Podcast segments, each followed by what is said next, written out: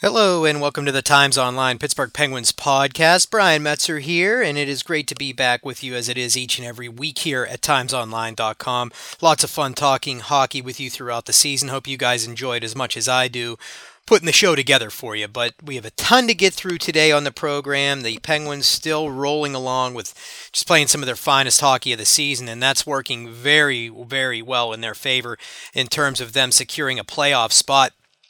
Uh, it seems like each and every week here on the show, we're not, you know, we were getting better and better and better in terms of their playoff positioning, because we saw them not so long ago really not even be in the conversation, and before our very eyes they have jumped up and are jockeying with the New York Rangers for second place in the Metropolitan Division. They had taken over that spot just a couple of days back, and now the Rangers have reclaimed it with a with a victory on Monday night. So uh, the Penguins will have to put some wins together when they finally get back on ice starting on Thursday against the uh, New Jersey Devils. But before we jump into anything, let me tell you where you can find uh, the show itself, me on social media, and a couple other notes. First, the show, it's available to you at times online dot com, as I just mentioned. Also available on iTunes, Stitcher Radio, and SoundCloud. Uh, I should mention, just for anybody out there, had a couple people on Twitter asking um, that they weren't able to find the show uh, a couple of times over the recent weeks, and uh, apparently there was a new channel started or something. Somebody told me uh, just that, and if you were subscribed to an old feed, maybe it wasn't updating. Just do the search for Beaver County Times again. You'll find all of our updated current content, and you'll be able to subscribe to it there at all the places I just mentioned, and uh, take in all of the action that we have for you, uh, including Pittsburgh Steelers coverage, Scholastic coverage, uh, a little bit of pop culture stuff, and much, much more. So it's a, a lot of great content, not to mention all the written word available for you over at times online dot com as well. But with that said, oh, also, you can find me on Twitter at Brian underscore Metzer. Also on Facebook, if you want to interact there. I have a uh, fun Instagram account that I use to uh, post a, a, a number of Uh, different kinds of things, some hockey related, some not. But if you just like a little bit of mishmash, please do follow me on all my social media channels, and I'd love to uh, interact with you there. Now, let's jump into the week that was for the Pittsburgh Penguins, and it started uh, last Thursday with a pretty nice victory over the Carolina Hurricanes. And this one was interesting to me because the Penguins, they just uh, didn't look like they were ready to play early on, and they had Matt Murray in the net, so that was one thing that worked. Um, I thought he played very well. Don't make you know, make no mistake about that. About that, but he was out there um, to situate the goaltending rotation in a way that would allow Marc-Andre Fleury to play both games over the weekend against the uh, Philadelphia Flyers and Washington Capitals, because they would have a three-day gap in their schedule between Sunday's game against Washington and their next outing against the New Jersey Devils. Lo and behold, Penguins end up winning that game four to two against the Carolina Hurricanes.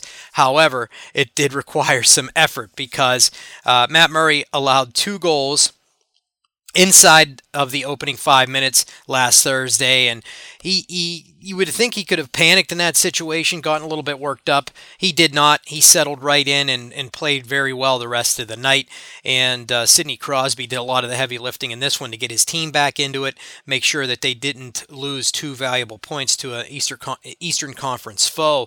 Um, as they, this was exactly the same type of situation that we saw a couple weekends ago when they lost four to two to the Calgary Flames. And that one, the Penguins scored right off the hop early in the game. That's exactly what we saw when uh, Phil DeGiuseppe scored just, um, you know, right off the, almost seemingly as the puck dropped. He's getting a goal because of a bad turnover in the Penguins' defensive zone. There was bad puck management.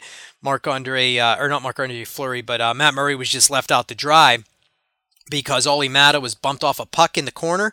Next thing you know, it comes up the wall. Chris Kunitz makes a blind pass into the slot, and that's where DeGiuseppe picked it up and just threw a shot on goal, scoring on the game's first shot of the night. And uh, very dubious start for a young man uh, in Matt Murray, but as I said, he settled in very well, and it helps when you have Sidney Crosby, who went out and scored a couple in this game. One was a, a nifty little backhand. The second uh, saw Sidney Crosby drop to a knee to redirect an Ian Cole slap pass. That was a very, very, very pretty goal. Um, it's just, you can tell when Sid's playing at a different level as he is right now, he does that kind of stuff all the time. Now, uh, Mike Sullivan, he uh, liked what he saw from his young goaltender. He said when you give up two go- two goals early in a game like that, a lot of time with young goalies, that can rattle him, and he has a maturity about him beyond his years. He has a calm demeanor, and he doesn't get rattled. Murray ended up making thirty-one saves in the game, including a sparkling stop on a two-on-none midway through the first period, uh, which they still ended up scoring shortly thereafter, but that would have really damaged, I think, the Penguins' chances had he given up that first goal. That save seemed to revitalize them or to invigorate them a little bit, and they were rolling from there. Uh, as we said, Crosby two goals, Bonino one, Kessel one, and that's um, it was uh, nice to see Nick Bonino get one. That was only his second goal in thirty-plus games, and he, he seemed to have very good chemistry again with Phil Kessel. We talked about this earlier in the season. They played very well together. Add Carl Hagelin to the mix, and uh, it was a pretty formidable second line for the team, and they've played well over the past week, so we'll we'll see if that can't keep going in the right direction for the Penguins. It's a nice yin to the Sidney Crosby line's yang. That's worked very well. Now, uh, just should mentioned in this game, Penguins wore their third jerseys to have the Pittsburgh Gold featured because that day was the bicentennial celebration for the city of Pittsburgh. It turned two hundred years old last Thursday. Pittsburgh was officially incorporated on March eighteenth, eighteen sixteen. Uh, former Penguins Ken Schinkel and Dwayne Rupp were on hand alongside Mayor Pittsburgh Mayor Bill Peduto for a ceremonial puck drop. Neat moment post-game. Sidney Crosby interacting with those classic Penguins, Ken Schinkel and Dwayne Rupp. They were there uh, talking to the captain. He was shaking hands and uh, posing for photos and, and kicking around war stories from their heyday and his heyday. So it was kind of a neat thing to see Sid interacting with the old-timers. He, he always has tons of time for guys like that. And they don't have to be former Penguins, too. Just about anybody that's there post-game, he will give them uh, a really nice visit, give them some some of his time, even though, you know, he's just come off the ice and he's left a lot of his energy out there. Uh, not too much left in the tank, but he's always got time for fans, uh, former players, management members, anybody. And, of, cor- of course, us, too. Uh, us media media schmoes get to interact with Sidney Crosby after that as well. But it was a neat little thing I wanted to share with you. That brings us to the weekend. Two humongous, or we should uh, quote Ilya Brizgalov, humongous victories for the Penguins uh, going into Philadelphia. You never know what you're going to expect when you play up there, that quote-unquote orange crush. The fans are harsh. They're booing. They're they're calling Sidney Crosby names. They're just raining down their hate in the quality cross-state hate rivalry between these two teams. Well, Penguins, you know they win a lot of games offensively. This one was really a demonstration of them just shutting it down defensively. They they were outstanding in this one. They held the Flyers to just seventeen shots on goal and uh, just stifled them, stifled everything about their approach to the game. Flyers weren't pleased. Their building cleared out in a, in a jiffy in this one, too, because the Penguins ended up winning it four to one. And uh, the teams will have to play twice more before the season's out, including a huge game on the final day of the regular season on April ninth. Hopefully, things are sort of locked in for the Penguins so that you don't have to have too much on the line for the game. But if they play the way they did in this one, it's going to be fine with anybody that's involved because they, um, well, let's put it in the words of their coach. Mike Sullivan said, "I thought it was the most complete game that we've played to this point at both ends of the rink. When it came time to play defense, we defended hard. Our attention to detail was really good, and everyone trusted each other out there. When we play that way, we're very hard to play against." And that was the case. I mean, the Penguins surrendered the first goal. It was a little bit of a fluky one to big defenseman Radko Gudas, but the uh, they, they hung in there. They got their opportunities. They were swarming the Flyers' net and goaltender Steve Mason. And eventually, Trevor Daley would end up cashing in, as would Carl Hagelin, Chris Kunitz, and Chris Letang would pop in an empty net goal in the game, which was really a weird situation. I don't know what happened on this one per se, because different different views you saw had uh, Kunitz hit him with a pass in front of the empty net, and it looks like it hits off the the shaft of his stick and goes in, but at the same time, he opened his skate and opened his leg a little bit, so yes, he might have... It looked like he made a kicking motion, but I don't think it even hit his leg. I think it went off his stick and in, but there was a prolonged uh, review process. The uh, referees didn't have much of an explanation here. They called it no goal on two or three occasions before eventually saying it was a goal. And it was funny to watch the Penguins on the on the bench then, because they were celebrating like it was nineteen ninety-nine, just uh, just for the heck of it, because it was sort of a, a long delay, and then they finally get rewarded, and that put the final nail in the coffin of the Philadelphia Flyers. But Mike Sullivan even said it was a very confusing situation, which it was. That game made the Penguins... Uh, push the Penguins' record without Evgeny Malkin now, who's been out for uh, with his upper body injury. He's going to be out six to eight weeks, obviously. Well, they're four and oh without their as- assistant captain now. So I don't know that anybody would have anticipated that kind of solid contribution from everybody with Geno out. But right now, four and oh through that game on Sunday, it would soon be, or on Saturday, it would soon become five and oh. We should also mention that game pushed their record when leading after two periods to thirty-two oh and oh. They would improve upon that on Sunday as well. But uh, Crosby's assist on Kunitz's goal in that game extended his point streak to, at that point, eleven consecutive games. And it was also nine consecutive against the Metropolitan Division. Just playing at another level right now. And we're going to talk a lot more about Sidney Crosby in a few moments here on the program. But uh, it was the first win by the Penguins in Philadelphia since, get this, October twenty thirteen. So a very prolonged period of futility, but the Penguins found a way and did so in dominant fashion. That dominance would spill over to home ice Sunday night against the uh, Washington Capitals. What a game this was. Had a little bit of everything.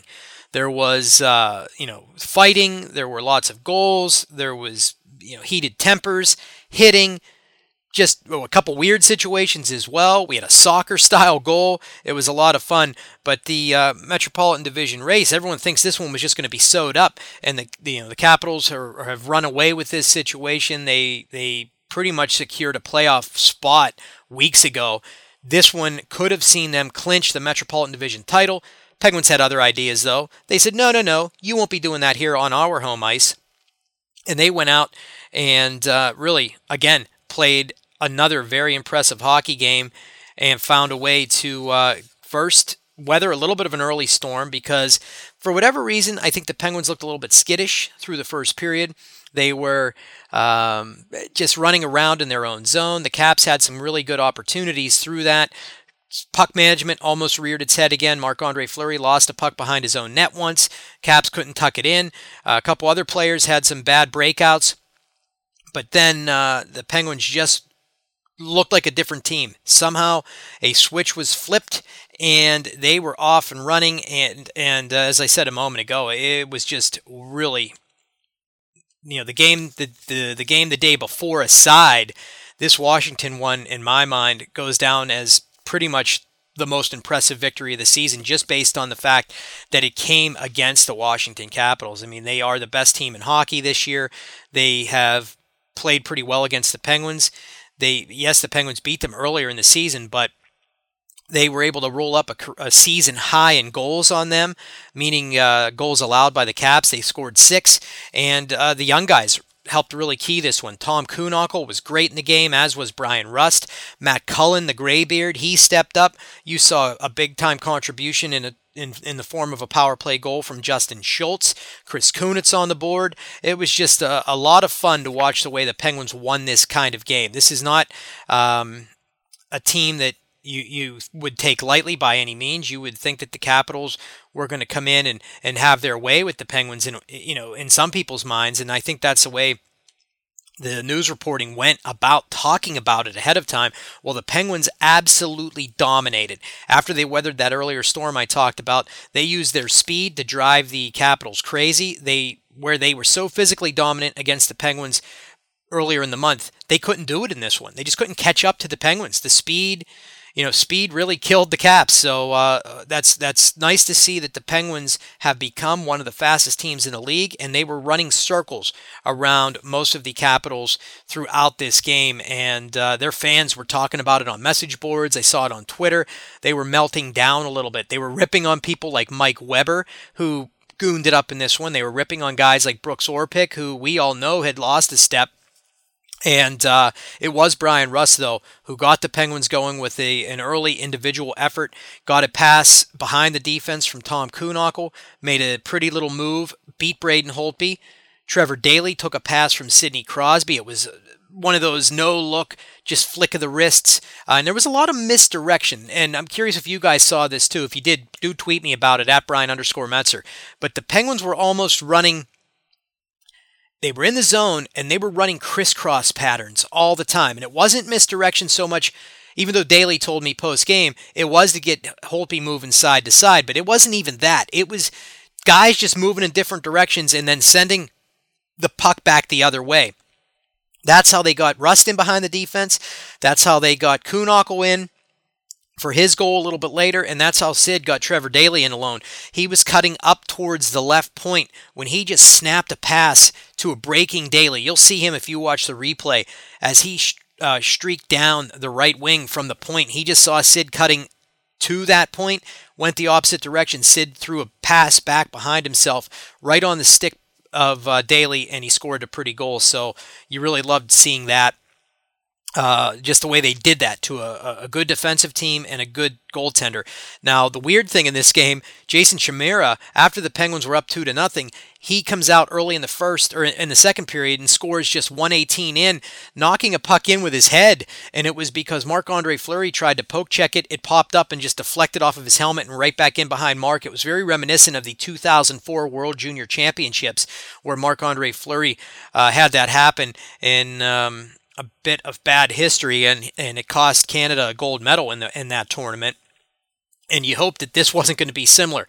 Andre Burakovsky scored shortly thereafter in the second to tie the game, but then Kuhnhackl scored just what seemed to be seconds later to put the Penguins back on top, and they never looked back again. Should mention, though, Weber attacked Brian Rust in the net, ended up hitting him a little bit later on, ended up getting five-minute uh, major for boarding for hitting Brian Rust. Luckily, he was okay. The um, he also got a ten-minute misconduct. The bad thing, though, in this game, Alex Ovechkin hit Brian Dumoulin along the boards, injured the young defenseman who's been great for the team. Uh, it looks like a lower body injury, but there was some good news that came out of it, which we'll talk about here in a second. So it looks like he's hopefully going to be okay, but it was a very scary spot for them to be in.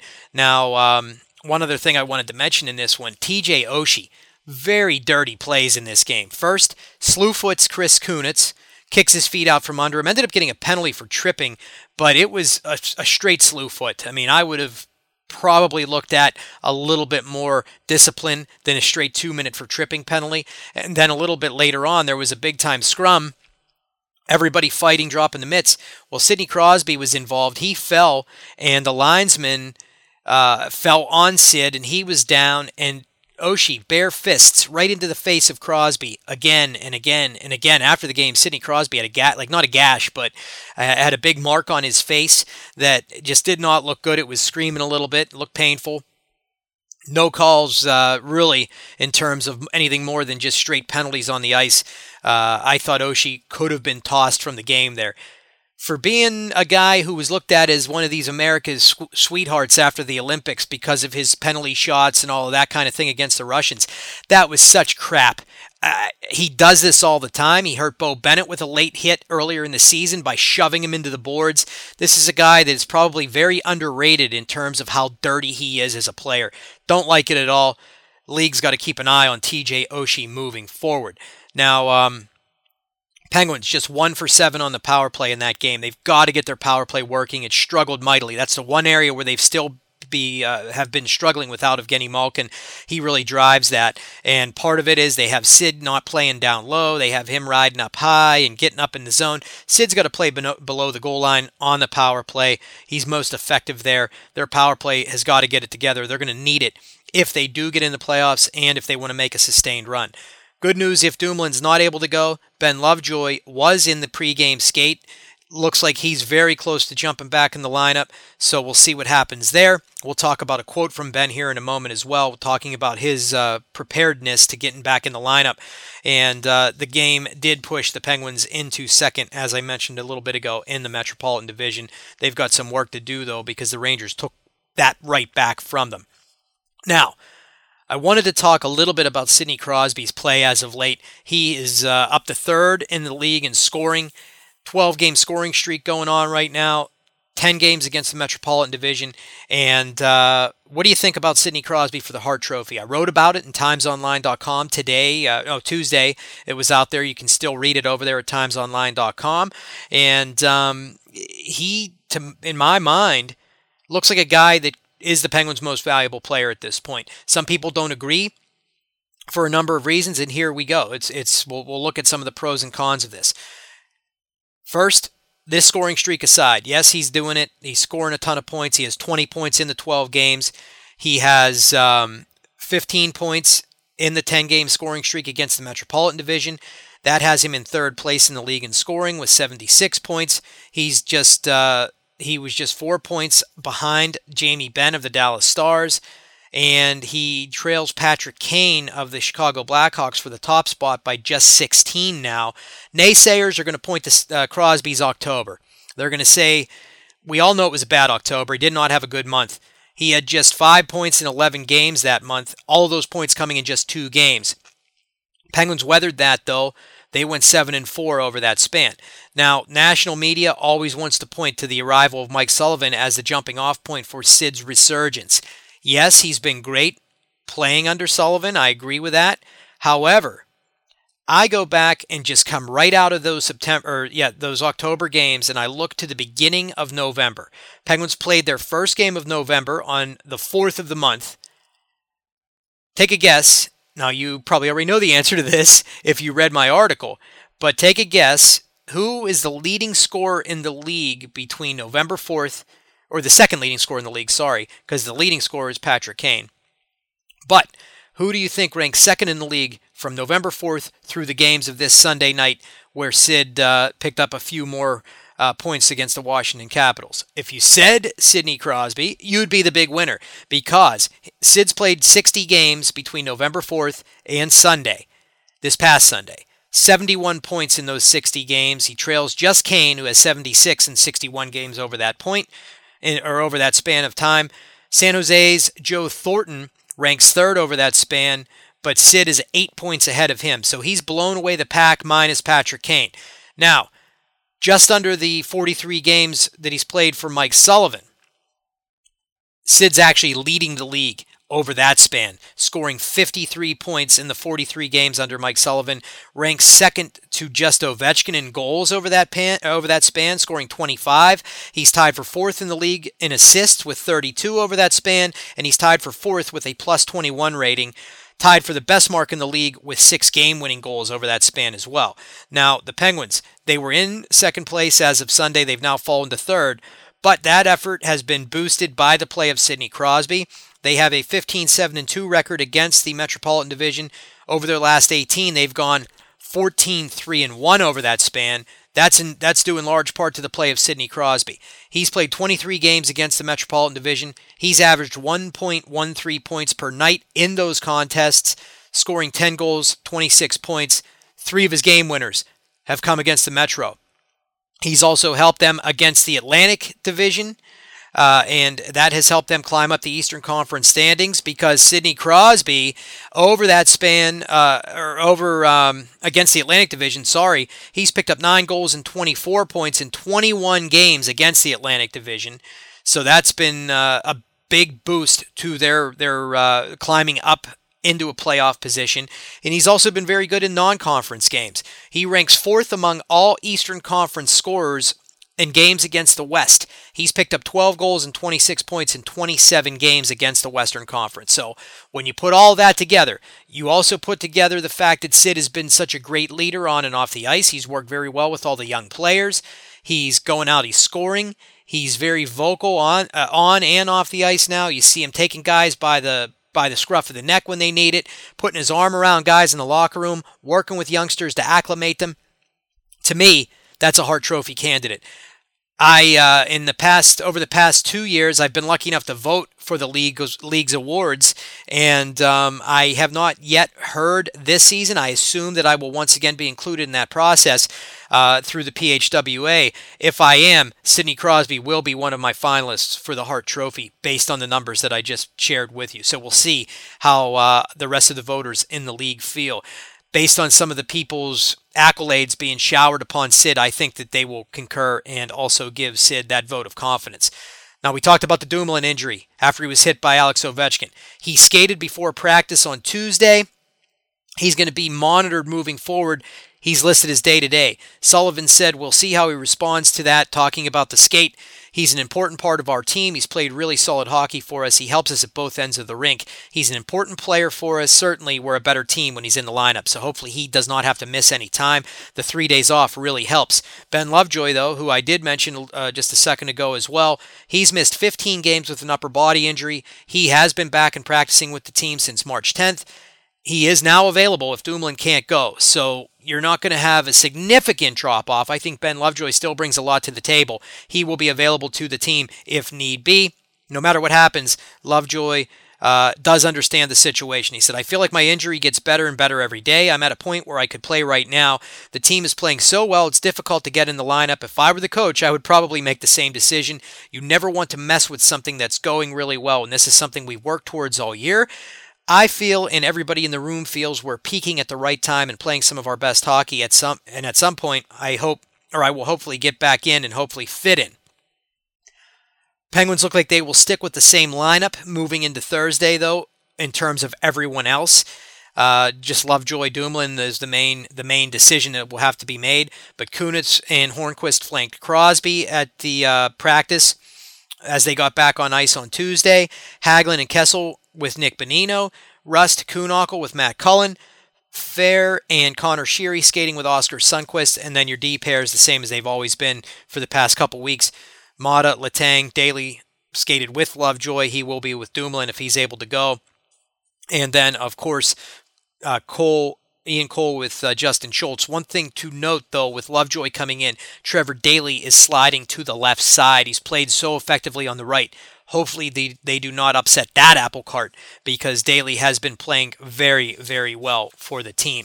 One other news tidbit before we get on onto News of the Weird this week. The Penguins have signed another uh, young player in their organization. They signed forward Teddy Bluger to a two-year entry-level contract. That was uh, announced on Tuesday. The contract will begin in the sixteen seventeen season and run through the seventeen eighteen campaign. Bluger will join Wilkes-Barre Scranton later, uh, or he joined them on Tuesday to uh, go into an amateur tryout contract through the remainder of the season. He's now twenty-one years old. He just completed his senior season at Minnesota State Mankato, and um, he's he led the team in points with thirty-five and assists with twenty-four, while uh, putting up eleven goals in forty-one games. He's a player that the Penguins have been fond of for quite some time. We'll see how this young guy does moving forward. He's a good offensive player, and a couple years ago I talked to Bo Bennett about him. He loved what he saw from him. He knew him from playing uh, in, in the N C double A, even though Bluger was a little younger than him. And he said he had visions of those two playing on the same line together at some point in the National Hockey League. We'll see if that ever does happen. But this is a player that the Penguins have had high hopes for since they selected him in the second round, number fifty-two overall, back in the twenty twelve N H L draft. He was the third pick in that draft, following Derek Pouliot and Olli Määttä, who were selected in the first round. And, of course, you already know Oscar Sundquist and Matt Murray were selected in the third round of that draft. So, so far, so good. That looks like it was a pretty effective draft for the team. Uh, no Twitter questions this week. Chris, Needles Heel, if you're out there, if you sent me one, I somehow missed it, so I apologize for that, but no one else got me one. Hopefully we will ramp up the questions moving forward. Let's get you your News of the Weird, and then we'll get you on your way for this edition of the show. This one, police had to be called when a mall Easter bunny and a father scuffled after a child slipped. Now, this is up in New Jersey. The Associated Press brought us this story, and I actually saw news footage of this one. If you haven't seen it, look it up online. there's a guy essentially in an Easter Bunny suit fighting with a couple other people. Insane stuff. And it's not often you see an Easter Bunny fighting somebody, but it was a mall Easter Bunny and a father got into a tussle Sunday after the man's child slipped from a chair while getting her photo taken. That's according to Jersey City Police. Video posted on Twitter on Sunday evening shows a chaotic scene at the Newport Center in Jersey City, New Jersey, near an area set up to take photos with the Easter Bunny. And uh, it was a Juan Jimenez Guerrero, forty-four years old, verbally and physically attacked Kasim Charles, twenty-two, who was playing the role of the Easter Bunny after Jimenez Guerrero's year-old daughter slipped, said a uh, said spokesman Jennifer Murill. She said both men were taken to the hospital with minor injuries. I don't know. I don't know that it's the Easter Bunny's fault if your kid falls off his lap, but this father had other ideas. The video shows Charles wearing the uh, the body portion of the bunny costume, fighting, and then being separated by... by security. Uh, a few seconds later, Charles appears in the frame, throws off his white bunny gloves, and exchanges more punches. So these two just were going at one another. I the video is kind of comical, even though you don't want to see a fight in public. So uh, crazy stuff, but go and check that out. That said, that's the end of our show for today. Hope you enjoyed it. We will see you next Wednesday with another edition of the program. We'll see how the Penguins stand in terms of the Eastern Conference playoff standings then. They uh, have some big-time games upcoming. Devils Thursday night.